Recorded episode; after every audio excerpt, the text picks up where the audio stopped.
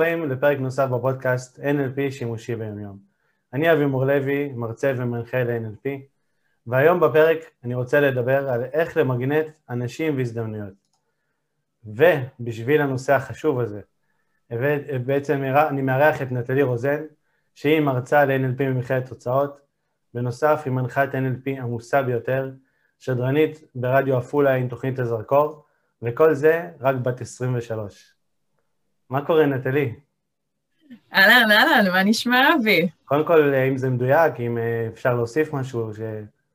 לא, לא, אתה מדויק. אני באופן כללי לא בעד טייטלים מפוצצים, אני בעד להביא את עצמנו, אבל כן, אם צריך טייטל, אז נביא טייטל. לא, אבל חשוב שכן אנשים ידעו מה את עושה, ובעצם אה, שאת בעצמך ממגנטת אנשים והזדמנויות, ועל זה נדבר היום. אה, ואני רוצה להתחיל בעצם מאיזשהו פוסט שלך שקראתי, שהיה בנובמבר. אני לא אקריא את כל הפוסט, אני אקריא כמה שורות, ואני אשמח אם אה, נדבר עליו קצת. אה, קרא, כתבת ככה, בשבועות האחרונים נוצר אצלי עומס מוגזם בהודעות הוואטסאפ. לפעמים מגיע ל-50-60 שיחות ביום שלא, 60 שיחות שלא נקראו, וזה רק מצטבר. אני מקבלת אפילו הודעות מאנשים לפעמים שדורשים ממני לענות להם. איך אתם מתמודדים עם מצב כזה? קיבלתי תגובות ממש מעניינות. נכון, קראתי גם את התגובות וזה באמת מרתק. יש אנשים שממש כעסו עלייך, ויש אנשים שממש הזדהו איתך. זה היה נורא משעשע לראות את מגוון הדעות. אבל מעניין אותי לדעת איך הגעת למצב שבו את מקבלת 50-60 אה, הודעות ביום שאת לא, מספיק, לא מספיקה לענות עליהן. אוקיי, okay. קודם כל זאת שאלה מעולה. אה, אני אפתח ואומר שבאמת אה, מעצם אה, היותי מרצה במכללה, אז כבר אני מגיעה למגוון רחב של תלמידים ומקבלת חשיפה מאוד גדולה, אתה גם מרצה, אתה גם יודע איך זה בוודאי.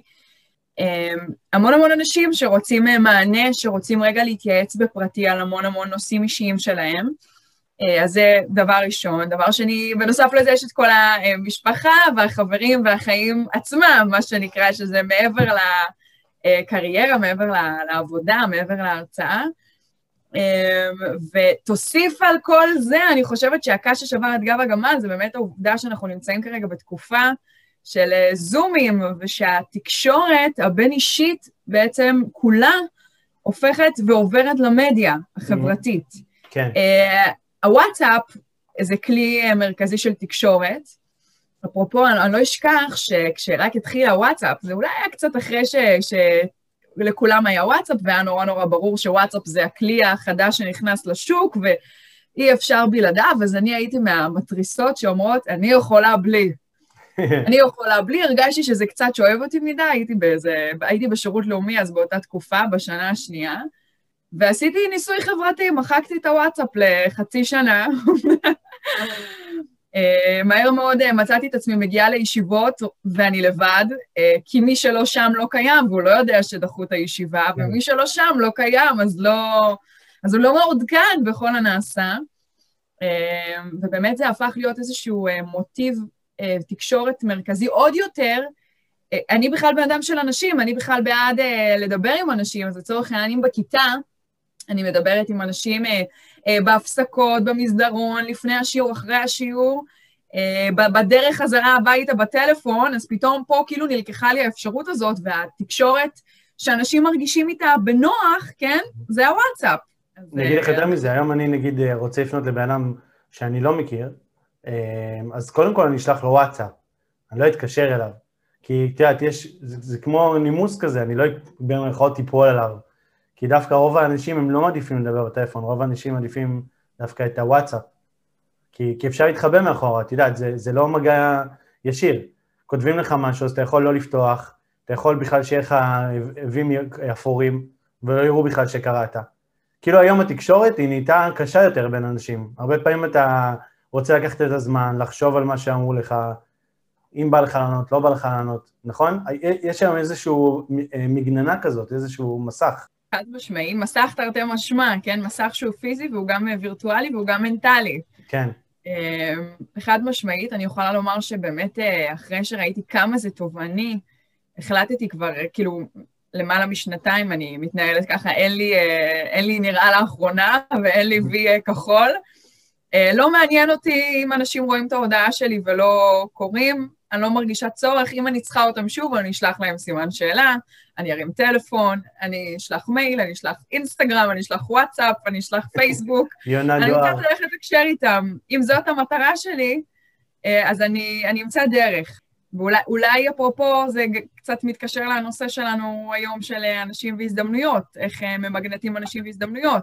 אין ספק, ואנחנו נרחיב על זה עוד מעט. קראתי באחד הפוסטים שלך, או בעצם שמעתי בסרטון שלך, שאת, אה, שאת אומרת שאחד השאלות הכי חשובות ששינו אצלך דברים, זה בעצם לשאול בשביל מה. בשביל מה אתה עושה מה שאתה עושה, כדי להבין בכלל איפה המוטיבציה שלך, מה, מה מניע אותך.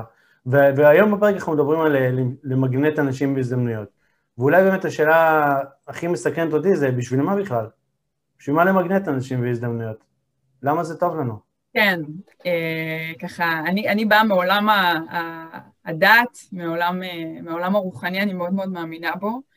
אה, ואתה יודע, היום ככל שאני אה, הולכת וגדלה ופוגשת כל כך הרבה אנשים, אני מבינה שזה, אה, שזה, שזה לא רק משהו שזה נישה דתית, זה לא משהו שהוא רק נישה דתית, והמון המון אנשים מאמינים בזה ומחזיקים באמונה הזו בדרך זו או אחרת, לא משנה אם קוראים לזה אלוהים או כוח עליון או היקום או הקוסמוס, או אללה, כן? זה לא, זה לא רלוונטי השם, העניין הוא המהות.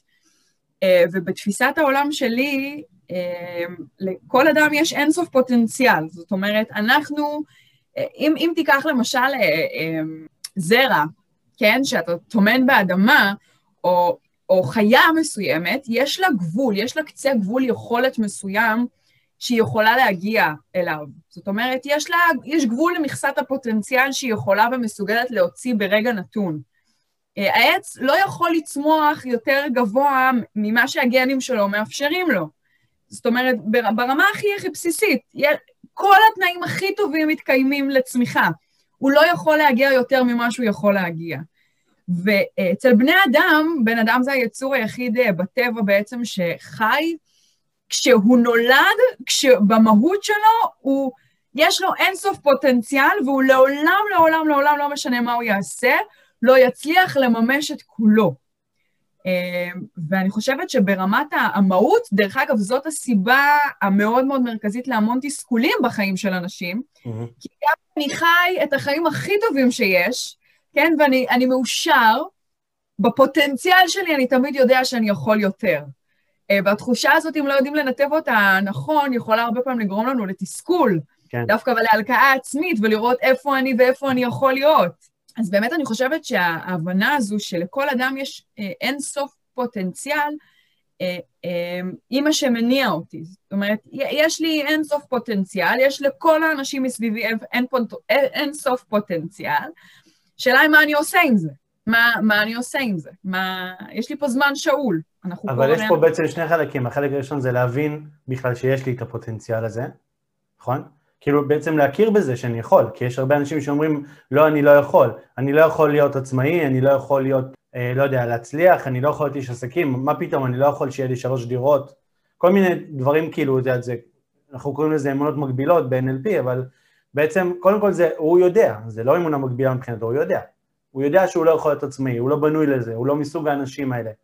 אז קודם כל להכיר בזה ש, שאין דבר כזה מסוג האנשים האלה, וכל דבר אפשר ללמוד ולהתפתח.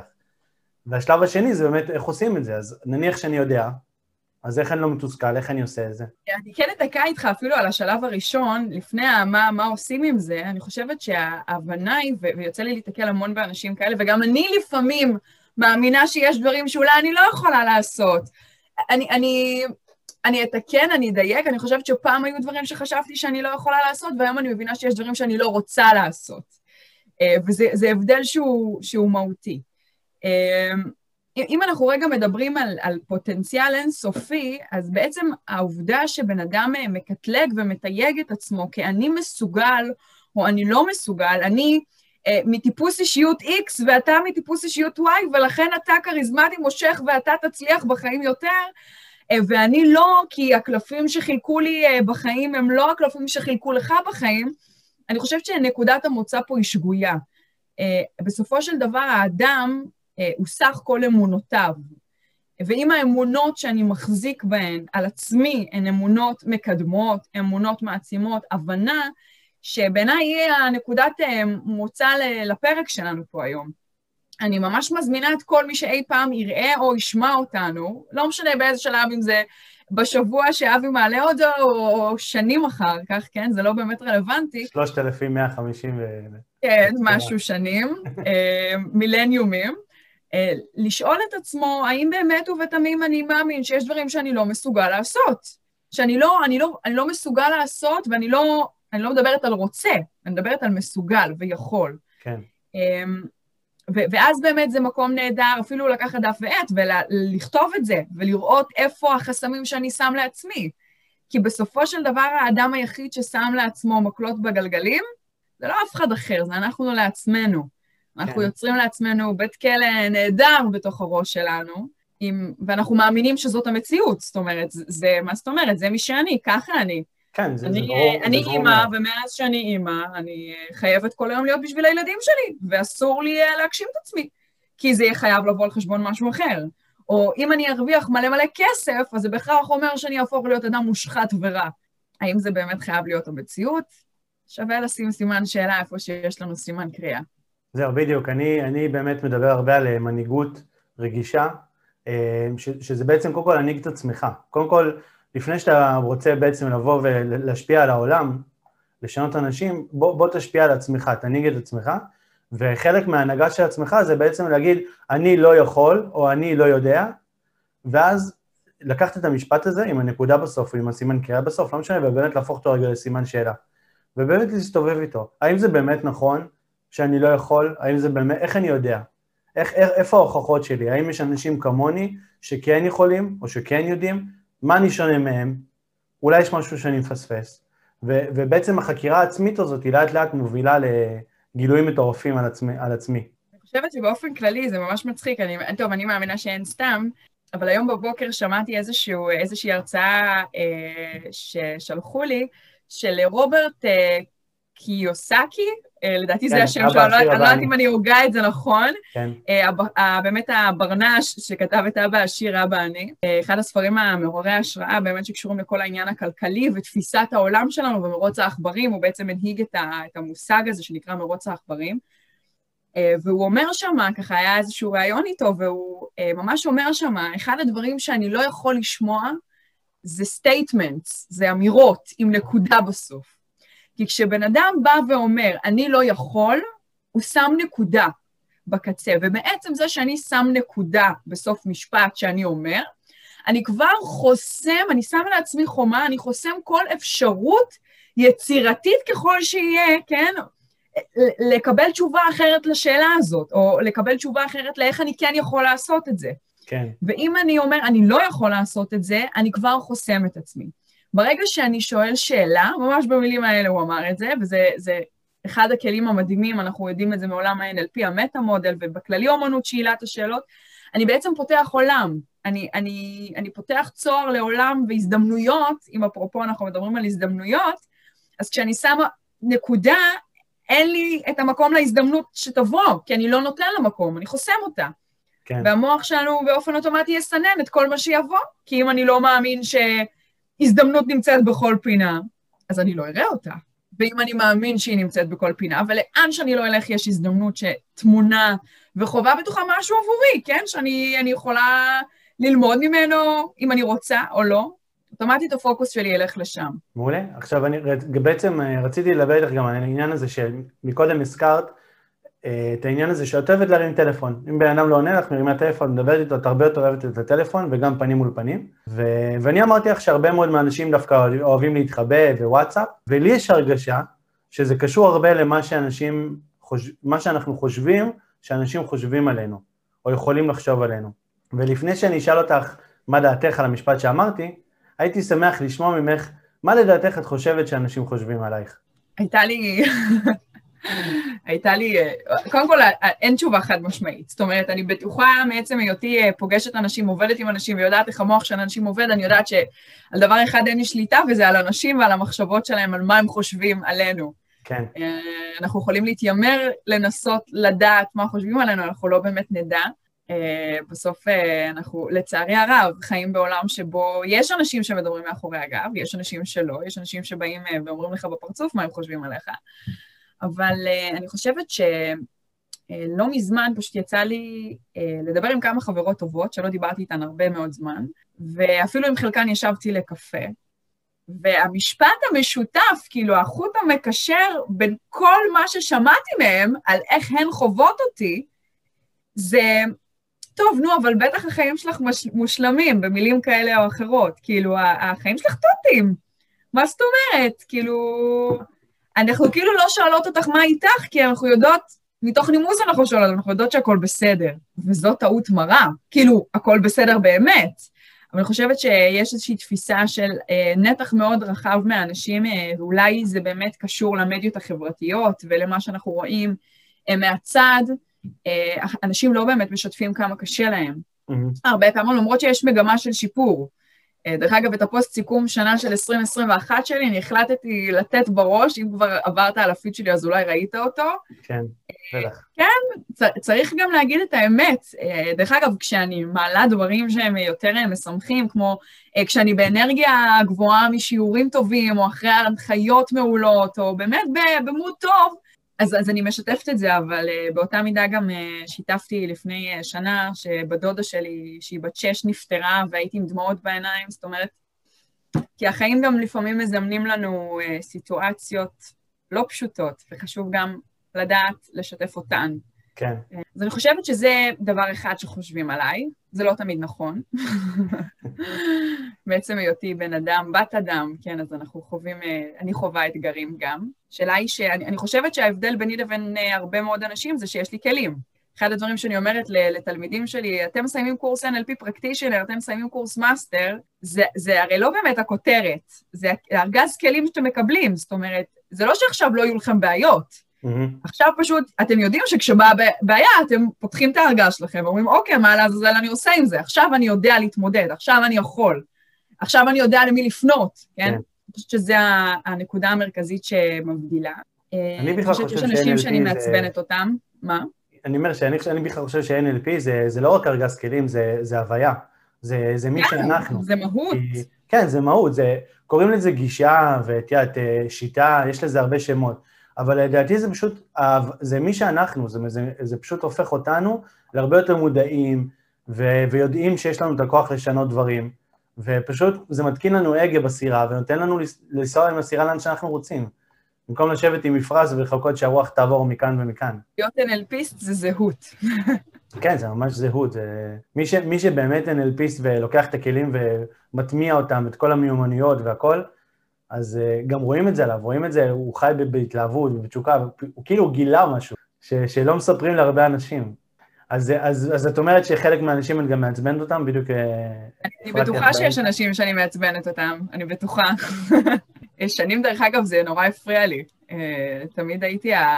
שוב, באופן לא מודע, עד שלמדתי NLP והבנתי את הדברים האלה על עצמי, אבל הייתה לי איזושהי זהות של אדם, אני אגיד אולי אפילו בזהירות ובעדינות מרצה, שמאוד מאוד חשובה לו האווירה והאנרגיה הטובה, אה, ושאם יש אנשים שחושבים עליי אה, משהו לא טוב, או שאני יודעת שחלילה פגעתי במישהו, אז הייתי לוקחת את זה מאוד מאוד מאוד מאוד מאוד קשה.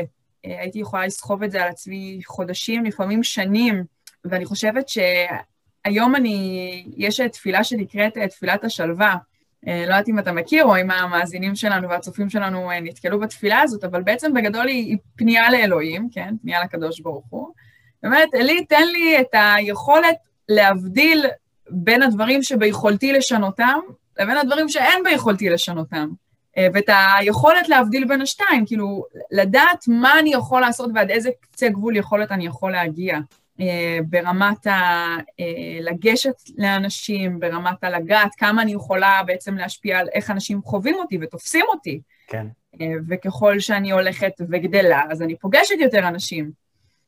ואתה יודע, ככל שאנחנו פוגשים יותר אנשים, אז הסיכוי הסביר שגם לעצבן אנשים, ויהיו אנשים שפחות נבוא להם בטוב בעין, היא גם גדלה, וצריך להבין שזה חלק מהעניין, כאבי גדילה... יש תמיד דוגמה שאני נותנת לתלמידים שלי, שגם אם תלכו עכשיו לקליפ של ביונסה, שהיא כאילו אלת כל האלות של זמרות הפופ בעולם, או אריאנה גרנד, כן, אני כאילו מדברת להם בשפה ש- שהם מבינים, וכולם יודעים מי זאת ביונסה, וכולם יודעים מי זה ברונו מרס, וכולם יודעים מי זה זה. עדיין גם להם יש אנשים שדואגים לעשות unlike. כן, יש אנשים שדואגים להראות נוכחות ולהגיד, אוי, אתה ביאסת אותי, אוי, נו באמת, איזה קליפ מאפן, אוי, נו, איזה שיר. את יכולה הרבה יותר מזה. זה קורה. אז אני רוצה לקחת את זה בחשבון, הכוונה, נכון? כן. לקחת את זה בחשבון. כן, ואתה יודע, בסופו של דבר זה לא תמיד נעים, כאילו לדעת שיש מישהו שאולי אני... אני יודעת שאולי בגלל הגיל הצעיר שלי, אז יש אנשים שזה קצת מעצבן אותם. חתיכת פישרית, ילדה, מה את מבינה מהחיים? פעם זה היה ממש מפריע לי. היום, היום זה, אני, אני לא אגיד שזה לגמרי עובר חלק, אני יכולה להגיד שזה נוגע לי באיזושהי נקודה רגישה שעדיין לפעמים יש לי, אבל אני, אני לא מפסיקה להוכיח לעצמי אחרת, זאת אומרת... אז זהו, אז בואי באמת נדבר, אנחנו באמת מדברים פה גם על NLP שימושי, ו...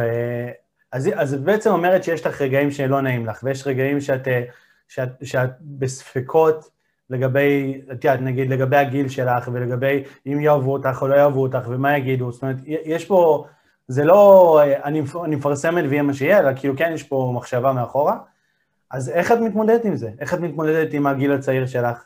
ואיך את מתמודדת עם זה שאולי לא כולם יאהבו?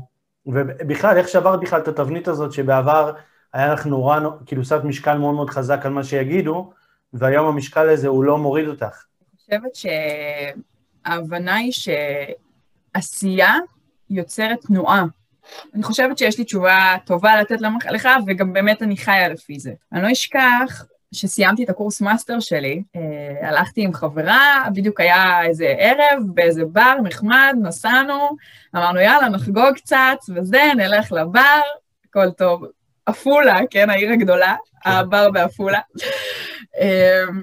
ובדיוק במקרה באותו ערב, זו פעם ראשונה, דרך אגב, שהייתי במקום הזה, קוראים לזה יולה בר, הייתה שם במה פתוחה. במה פתוחה, וככה באים ושואלים, נו, אתם עולות לשיר? אתם עולות לשיר? ואני כזה, לא, מה פתאום? מה, מה, מה, מה זה בכלל לשיר? כאילו, לפני מלא אנשים, אין סיכוי שבעולם. ואותה חברה שלי, דניאל, אמרת לי, נו, נו, נטלי, יאללה, מה אכפת לך? יאללה, בואי, נו, נעשה את זה, נו, נו, יאללה. ואמרתי לה, לא, אז היא אמרת לי, נטלי, רק, רק בשביל, רק בשביל לחגוג את, ה, את זה שעכשיו אנחנו שוברות אמונות, כאילו, אנחנו שוברות את, ה, את, ה, את האמונות המקבילות שיש לנו על ידי עשייה. ואני זוכרת שהרגשתי איזו שעה שכאילו הלב שלי לוקח אותי לפה ולפה, ו- ו- ורעדתי, והבטן התהפכה לי, כאילו כל התסמינים הכי הכי הכי גרועים שאפשר לחשוב עליהם, אז היה לי. ובסופו של דבר אמרתי, יאללה, אני, אני עולה, אני עושה את זה, עשיתי את זה. מדהים. ואני זוכרת שקודם כל רעד לי הכל ברמות, ואתה יודע, וירדתי משם, זה כאילו לא משנה, זה כבר לא היה לי מעניין אם, אם זה היה יפה, או אם זה לא היה יפה, או, או אם, אם אהבו או לא אהבו, או אם מחאו כפיים או לא מחאו כפיים, אני באמת לא זוכרת, יש לי בלק מה, מהאירוע הזה. אבל אני כן זוכרת את המחשבות שבאו אחר כך ואת התובנה, האסימון המטורף שנפל לי, שפחד, הדרך הכי טובה לשבור פחד היא על ידי עשייה. לפעול עם הפחד, וזה מוטו שלי, זאת אומרת, זה מנטרה שלי, יש לי פחד ואני מעוניין לשבור אותו, כי לא כל פחד אנחנו רוצים לשבור. כן, יש, לא בא לי לקפוץ מגג לגג, וואלה, לא בא לי, לא בכיף שלי, לא, לא רוצה לעשות פרקור, לא מעניין אותי. כן. אבל יש דברים שכן מדגדגים לי בפנים, ואני יודעת שאם אני אגיד להם לא, אז, אז זה, זה ימשיך לדגדג לי. כאילו, זה לא משהו שיעבור, זו תחושה כזאת ש, שכולם מכירים. כל המאזינים שלנו מכירים אותה, גם אתה בוודאי מכיר את זה. כן. ואני חושבת שזה העניין, זאת ההבנה. זאת אומרת, דברים מפחידים, אנחנו... פחד זה מצב של חוסר ודאות. פחד נוצר מהיעדר ודאות, בצורה הכי פשוטה שיש. אין לי ודאות, אז אני מפחד. ואם אני מפחד, זה, אין לי ודאות, ואם אני ממשיך לפחד, אז הוודאות לא נוצרת, כאילו, היא לא, היא לא תיווצר, אז או שאני אקח על זה עוד מידע מאנשים שכן עשו את זה, ואני אראה איך אני יכול לקבל על זה עוד מידע ולייצר לעצמי ודאות, או שאני אעשה את זה בעצמי, וזאת הדרך הכי טובה לייצר ודאות. כמו שמביאים ילדים לעולם, לא יודעים איך להיות הורים, אף אחד לא מלמד אותך. כן, מנסים ואומרים לך, יש מיליון שיטות ומיליון טיפים ומיליון uh, עצות, אבל בסופו של דבר הדרך הכי טובה לעשות את זה היא, היא לעשות את זה. אני, אני ממש רוצה לחזק אותך, ו, ואני רוצה לספר לך גם כן, שכשאני סיימתי את המאסטר שלי, אחר כך הפכתי להיות מנטור uh, ב practitioner, והייתי עם המרצה בקשר מאוד טוב, והיה לנו יחסים מצוינים, ויום אחד כשהייתי מנטור במאסטר, אז הוא בא ואומר לי, תשמע, אני מלמד גם קורס בתל אביב, אני מחיפה, מהקריות, והוא אמר, יש קורס שאני מלמד בתל אביב, פעם אחת אני לא יכול להגיע למפגש אחד, ואני לא רוצה לבטל, אני רוצה שאתה תעביר אותו.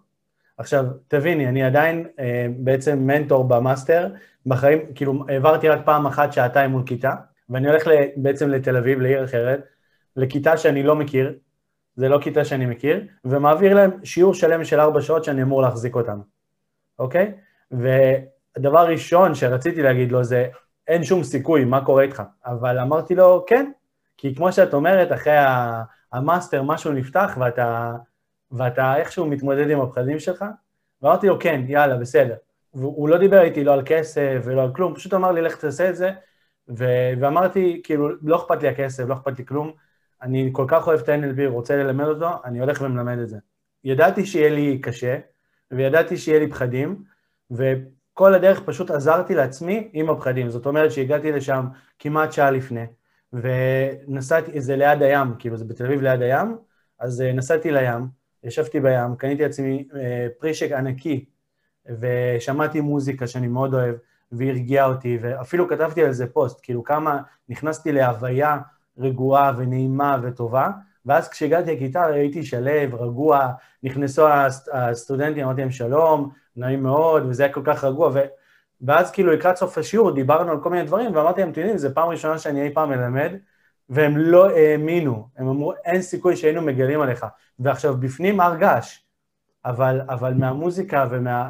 כל הדברים שאת יודעת, שכל העזרים, כל העוגנים הקטנים שפיזרתי. הכנסת את עצמך לסטייט, ממש. כן, ו- ו- ואז כאילו עוד הזדמנות ועוד הזדמנות ועוד הזדמנות, עד שבסוף נהייתי מרצה. אבל באמת, כמו שאת אומרת, אם לא הייתי מעז, אם לא הייתי מוכיח לעצמי שאני יכול ומתמודד עם הפחד, יכול להיות שבכלל לא, כל המסלול הזה לא היה קורה. אתה יודע, אני רוצה אולי אפילו להתייחס לנקודה הזאת, כי זאת נקודה שאני יודעת שהרבה אנשים מתמודדים איתה, ואם אנחנו מדברים פה על NLP שימושי, אז זה הכי שימושי שיש. אתה אומר, האינסטינקט שלי, התשובה הראשונה, בשלוף האינטואיטיבי שלי, כאילו, אומר לי לא, מה פתאום, תגיד לו לא. כן. וכמה פעמים זה התשובה האינטואיטיבית שלנו. ברור. אבל יש תשובה אינטואיטיבית מפה, ככה אולי, כי אחר כך זה יהיה הקלטה, אז אני ממש אסביר, זה מהראש, כן, מהמוח שלנו, מהפחד שלנו, ויש את התשובה האינטואיטיבית מפה, מהקישקע, מבפנים, מהלב, ש, ששם יש סיפור אחר הרבה פעמים, ו, ו, ו, והשאלה היא אה, מה, מה מנהלת מה, כן? מה, מה מנהלת מה, ומה... ולמרות שאולי האינסטינקט שלי להגיד לא, כן? אז, אז אני רגע רוצה לשאול את עצמי שוב, למה אני אומרת הלא הזה? תכלס, שורה אוקיי, לא תחתונה, לא באמת אוקיי. למה אני אומר לא? כי זה באמת לא מעניין אותי, כי זה באמת לא משהו שאני רואה את עצמי אי פעם עוסק בו, כי אני מאמין שאולי זה מפחיד אותי, כי אולי זה מעמיד אותי במקום לא נוח, כי זה אולי עלול, אני עלול לאבד משהו, אה, אולי סמכות, אולי מעמד, אולי פדיחות, אולי אנשים, אולי חברים, אולי זאת הסיבה שאני אומר לא, כי לא נעים לי. אז, אז בעצם כדאי לבדוק עם עצמנו, ואם זה באמת מפחד, אז בוא נגיד, פחד זאת לא סיבה לא לעשות. אם אני רוצה ואני מפחד, אז אני עושה. זה לא שאלה בכלל. כאילו, אני תמיד אומר, נתחיל, כזה. נתחיל, נסתדר בדרך. נתחיל, יהיה, יהיה מה שיהיה, הכל יהיה בסדר. את יודעת, אני תמיד, אני אוהב לי רגע להסתכל רגע אחורה, מאחוריי, על, על בעצם כל, כל מה שהיה לי עד היום, לא היה מצב שבו לא הסתדרתי. כאילו, עד שהגעתי לפה, בכל מצב שהיה לי, הסתדרתי. פחות או יותר, וזה היה יותר מוצלח או פחות מוצלח, אבל בסופו של דבר הכל הסתדר, עד עכשיו. ואין שום סיבה שזה לא יסתדר מעכשיו. ומה שיהיה, וגם אם זה יהיה פחות מוצלח, אז בסדר, זה יהיה פחות מוצלח. לפחות אני אלמד מזה לפעם הבאה. יש סרט כזה, מומלץ בחום, כן, דרך אגב, קוראים לסרט יס yes מן. איש הכן, כאילו להגיד, או יס, yes, כן, נראה לי יס yes מן קוראים לשיר, כן, לסרט הזה, אני ראיתי אותו מזמן מזמן. חודש בערך על הסרט הזה, זה סרט מעולה. סרט מעולה. ואני חושבת שיש שני סוגי אנשים בעולם, יש יותר, כן? אבל אם אנחנו לצורך השיחה שלנו היום, יש שני סוגי אנשים בעולם, יש אנשי הכן ויש אנשי הלא. יש אנשים שהאינסטינקט שלהם זה להגיד כן, כן, כן לכל דבר, כן, כן, כן, כן, כן, ואז הרבה פעמים הם אומרים כן לכולם, אבל הם אומרים לא גדול לעצמם. נכון. כי כשאני אומר לכולם כן, אני לא תמיד בודק בכלל מה נכון לי ומה מה טוב לי, ויכול להיות שאולי הבפנים שלי אומר לי לא. ויש את אנשי הלא, שהם קודם כל אומרים לא. הפחד, אנשי הלא זה, זה פחד, כן? דרך אגב, גם אנשי הכן זה נובע מפחד, פשוט נכון, מסוג אחר. יאהבו אותי, ש... שאני... כן, בדיוק. ואנשי הלא זה, זה גם מה יחשבו עליי, ואם אני אעשה את זה, אז מה יהיה? כל החוסר ודאות. ואני חושבת שאחד הדברים, הרמב"ם אומר משפט שאני כל כך כל כך אוהבת, וגם לוקחים אותו בסרט ובצורה מדהימה ומדגימים אותו בעיקרון, שכשאדם נמצא בקיצוניות אחת, שילך לקיצוניות השנייה ובאופן טבעי ימצא את האמצע. זאת אומרת שכשאם אני נמצא באיזושהי קיצוניות מסוימת, אני אדם מאוד מרצה, אני כל הזמן אומר כן לכולם ולא לעצמי, ולהפך, אם אני אומר לא לכולם, אבל גם לא לעצמי, זאת אומרת, בסוף, בשני המצבים אני אומר לא למה שאני באמת רוצה, בין אם אני אומר את זה בצורת כן ובין אם אני אומר את זה בצורת לא, לעשות אנטיתזה, לעשות איזשהו ניסוי, וזה לא קל, דרך אגב. נכון, כן. זה לא ניסוי קל לעשות אותו, זה אבל נגד פשוט הטבע, להחליט, נגד ההרגלים. זה לא כן. פשוט. להחליט שכל דבר שמציעים לי, אני אומר ההפך ממה שאני רגיל להגיד. אם אני רוצה עכשיו להגיד מאוד מאוד מאוד לא, אני אגיד כן. ואם אני אומר להגיד לא, אני אגיד לא. Mm. וככה בעצם אנחנו מאמנים את שריר קבלת ההחלטות שלנו אה, מתוך מקום של רצון, מתוך מקום של באמת מה אני רוצה, ולא מה אני צריך, או לא ממה אני מפחד, או לא ממה יגידו, אלא מה אני רוצה. כן. אה, ואפרופו הזדמנויות, אני חושבת שזה הדלת הכי גדולה שאדם יכול לפתוח לעצמו, אם הוא מעז לעשות את זה. נכון, אני, אני מסכים איתך. ככל, ש, ככל שאנחנו אומרים כן להזדמנויות שאנחנו באמת רוצים אותן אה, ומתמודדים עם זה, ייפתחו עוד הזדמנויות ועוד הזדמנויות. בכלל, באופן כללי, אני מאמין שאנחנו בדרך כלל או פועלים מתוך פחד מסוים, או מתוך אהבה. אה, שהאהבה זה לא כמו אהבה זוגית, זה בעצם רגשות האהבה. שמחה, התלהבות, נתינה. פתיחות הלב, הודיה, כל, כל הרגשות הנעימים, כולם בעצם מרוכזים לאהבה. ואנשי הכן ואנשי הלא, שניהם מונעים מפחד. ובעצם האפשרות השלישית זה בעצם לפתוח את הלב באהבה ולהגיד מה שהם, כמו השפע שמגיע, מה שמגיע שייכנס והכל בסדר. קודם כל לעצמי. לעצמי, בטח, לעצמי ו- ולעולם. כן, בדיוק. ממש, ממש ואז, ככה. ואז יותר נעים לי לדבר עם אנשים, ויותר נעים לי להגיד כן להזדמנויות, ובכלל, כל, ה- כל ההוואי שלי הוא הרבה יותר נעים. אה, ודיברתי איתך לפני ממש כמה דקות על אה, עוגנים שאני עשיתי לעצמי, ותוך כדי שאני דיברתי על זה, נזכרתי בעוגן מאוד מאוד משמעותי, שפעם את שיתפת שאת עושה לעצמך, והייתי שמח אם אה, תוכלי להרחיב עליו ולהסביר עליו קצת היומן טוב לעוף בעד עצמנו, ש, כן. שזה ממש חתיכת עוגן ש, שאנשים אה, יכולים לעשות. נכון, נכון. אחד ה... זה לא נמצא אצלי עכשיו פה, אני... זה בבית, בבית השני. בגדול, היומן הזה זה איזושהי מחברת... אה, אתם מכירים אולי, אולי, אני מניחה שרוב האנשים היום מכירים ושמעו על מיסמס. אה, בחור גאון, קופירייטר, כותב משפטים אה, גאוניים, ויום אחד אה, היה לו משפט שהוא יצא איתו טוב לעוף בעד עצמנו, וזה בכלל מתאים לתרבות המערב, כן, לעוף על עצמי בלי סוף, אז אנשים הולכים עם חולצות של זה, ועם בקבוקים של זה, ועם קלסרים של זה. וככה, אני כאילו ככה חונכתי ממקום של אה, לא להיות בגאווה ולא, ולהיות בצניעות, זה כאילו קצת התנגש לי תמיד ב, ב, במהות שלי, כאילו, מה, מה זאת אומרת לעוף על עצמי? לעוף על עצמי זה דבר לא טוב. ואז אה, שוב, אה, הרבה עבודה עצמית, הרבה הרבה אסימונים שנופלים, הבנתי שאני לא עושה את זה מספיק. שלא רק שאני לא עושה את זה מספיק, באמת אחד הדברים שמצאתי את עצמי זה שאני, כמו שאבי אמר מקודם, אני מאוד מאוד צעירה. אני מגיעה להצלחות פנומנליות, באמת, מי, ש, מי שתשאל אותו מהצד זה הזוי, כאילו, המקום ש, שהגעתי אליו. ומספיק שיהיה משהו אחד, כן? אני, דרך אגב, אם היית מדבר איתי לפני שנה, זה בדיוק היה המצב שהייתי בו, מספיק שיהיה משהו אחד שלא מסתדר כמו, ש, כמו שחשבתי, שאולי קיבלתי לא, כן? כן. שאולי אמ, אה, הייתה איזושהי הנחיה בקליניקה שלא הלכה כמו שרציתי שהיא תלך, הרגשתי שכאילו לא דקרתי את הנקודה, והרגשתי שכאילו, וכשאנחנו נמצאים במקום הזה, ואתה יודע, כל אחד יש לו את המקומות האלה, אצלי זה במפה שלי ככה, אבל אצל, לכל בן אדם, לכולנו יש את הרגעים האלה בחיים שבהם אנחנו מרגישים שרע, פשוט רע, פשוט שאולי אנחנו לא מספיק טובים, נכון. ש... ו- ו- וכולנו מכירים, אני לא אימא מספיק טובה, אני לא או אבא מספיק טוב, אני לא עובדת מספיק טובה, אני לא אה, אישה מספיק טובה, אני לא מספיק נותנת מעצמי, כן, זה יכול להיות בעבודה. אני יכולה יותר. יכול שוב. הפער בין הפוטנציאל האינסופי שלנו לבין מה שקורה בפועל מאוד מתסכל אותנו הרבה פעמים. אנחנו מאוד מושפעים מתוצאות, אגב, וכשתוצאות הן לא טובות, אז זה מאוד משפיע עלינו. ומי מגדיר מה טוב ומה לא? אנחנו. ברור. כן. באמת שמתי לב שכאילו כשאני נמצאת ב state הזה, במצב הרגשי השלילי, אז כל מה שאני רואה, זאת אומרת, המוח שלי כאילו משחיר, עושה מין מסך שחור על כל הדברים הטובים, על כל התוצאות הטובות שהשגתי, ועל כל ההצלחות שכן היו לי, ועל כל הדברים הקטנים, דרך אגב, לא הגדולים, הדברים הקטנים שכן אני עושה כמו שצריך. זאת אומרת, כשאנחנו במוד רע, כל מה שאנחנו רואים זה רק כמה חרא מסביבנו. כן, ב-NLP יש הנחת יסוד שאומרת, האנרגיה זורמת לאן שתשומת הלב שלנו מופנית. לגמרי. ותשומת הלב שלנו מופנית כשאנחנו ברע באופן אוטומטי ל... כן, רע לך עכשיו, ואז מישהו יגיד לך, נו, ובכל זאת מה טוב בחיים שלך, אתה תזרוק עליו איזה משהו, זה לא באמת מה שבא לך לשמוע עכשיו, עכשיו אתה ברע. ואני, ואני זוכרת שבאמת נחשפתי לכלי הזה, וכל כלי שאני משתפת אותו, אני בודקת אותו קודם כל על עצמי, אני מאוד מאמינה בזה, אה, על אה, מחברת הצלחות, כתיבת שיתופים, כן?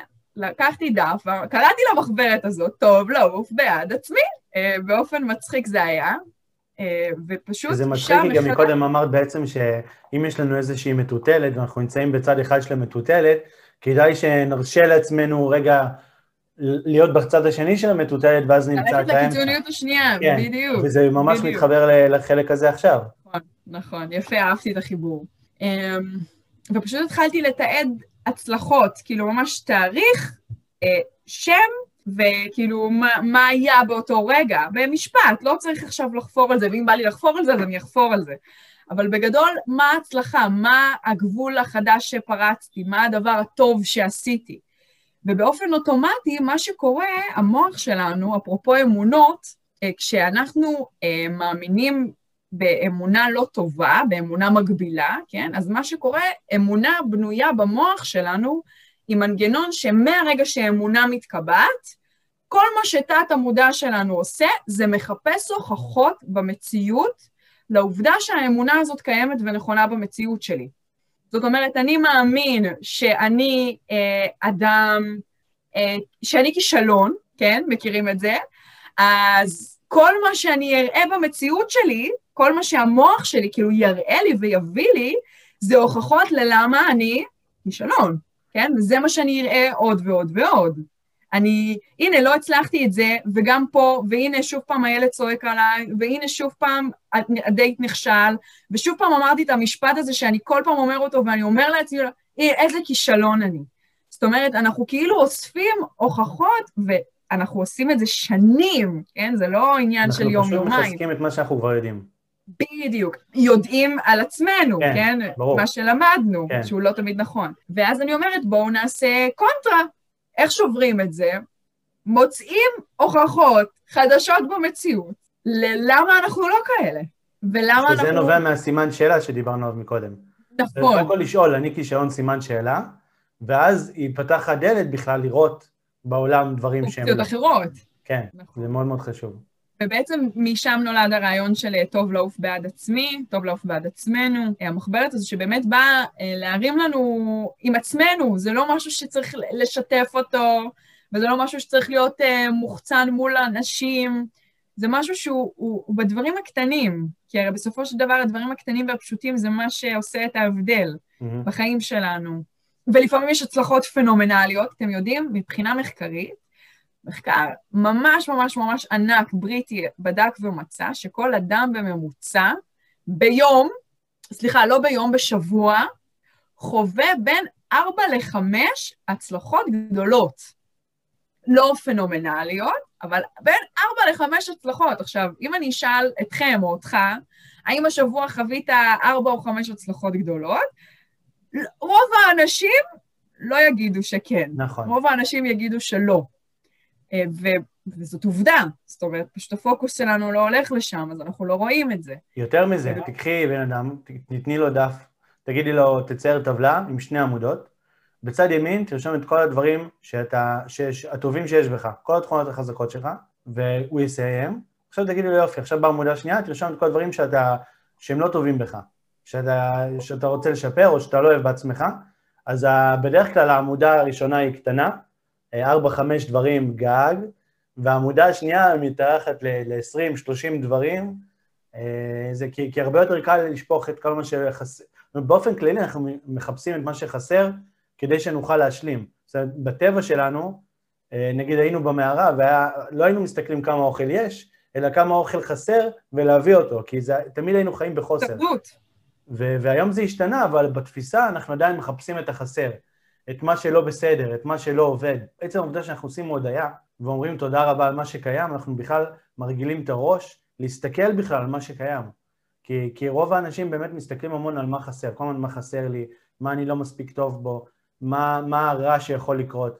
את דיברת מקודם על חוסר ודאות, אבל אם אני אשאל אותך נגיד מה את הולכת לאכול מחרתיים, לא יודע אם תדעי להגיד לי, או מה תלבשי עוד שלושה ימים לעבודה, או בכלל לא יודע אם תגידי לי. יש לנו המון חוסר ודאות בעולם, אבל כשאנחנו לוקחים את החוסר ודאות ובונים סביבו סיפור שמה רע יכול לקרות, או מה חסר לי, או מה לא יהיה טוב, שם מתחיל כל הבלאגן. כי אנחנו תמיד מתמקדים בשלילי. ובעצם המחברת הזאת זה בעצם לחזק את החיובי, וגם לא רק לחזק את החיובי, כשאנחנו מתרכזים בשלילי, נשלוף אותה שנייה, ונכון, כי, זה, כי זאת הפואנטה בעצם, אה, נכון? להשתמש בה בעת הצורך. ובעת הצורך יכול להיות שהצורך שלי הוא לשתף משהו טוב שעובר עליי, ובעת הצורך יכול להיות שגם פחות, יש לי יום לא טוב.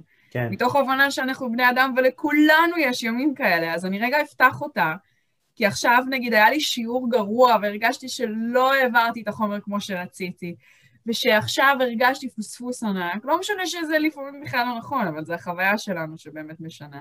ואני אפתח את זה ואני אראה כמה, וואו, כמה זה לא תמיד קורה, וזה לא תמיד המציאות. אני, אני רוצה לספר לך איזושהי תיאוריה שמתבשלת אצלי בראש ואני עדיין מפתח אותה, ובגלל זה אני משתף אותה ואני אשמח לשמוע מה דעתך עליה, אוקיי?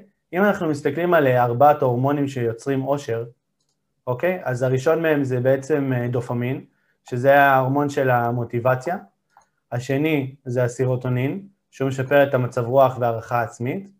השלישי זה אוקטים, אוקסימצין, שהיא כן. הורמון האהבה וה, וההקרבה. והרביעי זה אה, אנדורפינים, שהם הכוח המשחרר של הטבע. עכשיו, בעצם ההורמונים האלה משתחררים כשטוב לנו, נכון? כשאנחנו אוהבים, כשאנחנו מאושרים, כשאנחנו שמחים, כש, כשאנחנו בתשוקה, כשאנחנו בהתלהבות, בשמחה, כל, כל הרגשות הנעימים משחררים במידה זו או אחרת את, ה, את ההורמונים האלה. ו, ויש לי איזושהי תיאוריה, שכשבן אדם עושה עם עצמו עבודה פנימית, והוא מרגיש עם עצמו את השמחה, את האהבה, את התשוקה, אוקיי, אז הוא משחרר קודם כל לעצמו יותר הורמונים כאלה.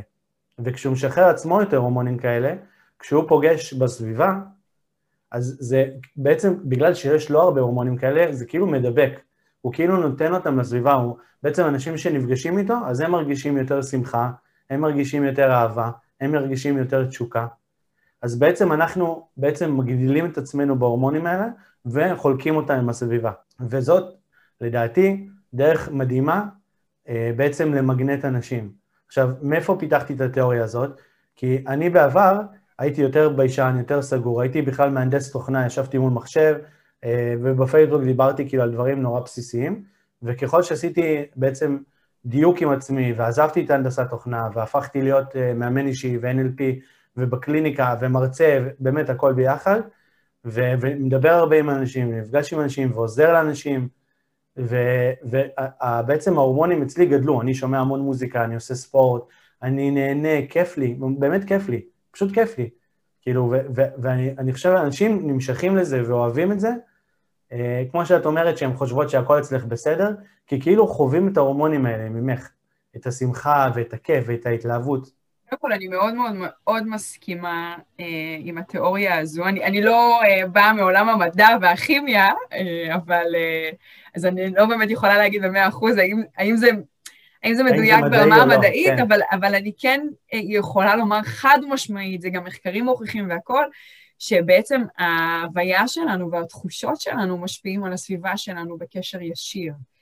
אה, זאת אומרת, קח את הדוגמה הכי פשוטה, אמא חוזרת אחרי יום עבודה הביתה, אבא חוזר יום עבודה הביתה. כן, היה לו יום טוב, הוא יהיה בטוב, הוא יגיד אהלן, והאווירה בבית יהיה נגמר, ולהפך, כאילו, זאת אומרת, וכמובן, הפוך, אבא ממורמר, אמא ממורמרת, כל הבית בצורה כזו גועש ורועש. אה, ואני גם חושבת שבואו רגע נשאל את עצמנו, כאילו ההוכחה הכי טובה לזה לשאול את עצמנו, ליד איזה אנשים פשוט נעים לנו יותר להיות. נכון. כן? האם, האם כיף לנו להיות ליד אנשים שהם אולי ביישנים וסגורים ומופנמים, אה, ואני אפילו לא מדברת על, על ביישנות, אני מדברת על אולי נוקשות מסוימת כן. וביקורת עצמית מאוד מאוד חזקה, או ליד אנשים שהם, למרות אולי שיש להם את זה, הם קצת שמים על זה פס, והם עושים את זה למרות הכל. ובסופו של דבר על הסביבה שלנו יש השפעה מטורפת על החיים שלנו, על איכות המערכות יחסים שלנו, על איכות החיים שלנו, ב- בוודאי, ואוטומטית אנחנו גם זוכים לחוות הרבה יותר אה, אה, אושר. אתה יודע, קוראים לזה, אם, אם אנחנו מדברים על, על מקום רוחני, אז קוראים לזה התדר של הבן אדם, ואם קוראים לזה בשפה יומיומית, אז זה האנרגיה, כן? כשאנחנו מלאי אנרגיה, באופן אוטומטי, כן? כולם מכירים את האנשים האלה שהם נכנסים לחדר, ואי אפשר, אי אפשר שלא כאילו לחייך. כן. ואי אפשר שלא רק לראות אותם ולהתמלא באנרגיה. דרך אגב, זה לא חייב להיות רק אנשים דברנים או קופצנים. זה יכול להיות פשוט האנשים האלה שאולי בנוכחות שלהם דווקא מביאים הרבה מאוד שקט. נכון. אה, ואולי גם דווקא משהו יותר יציב. זאת. אומרת שהאושר יכול לבוא בהמון המון צורות. נכון, זה לא משנה אם אתה אה, מופנם או מוחצן, אה, שקט. וזה ממגנט, זה חד כן. משמעית ממגנט, חד משמעית, חד משמעית.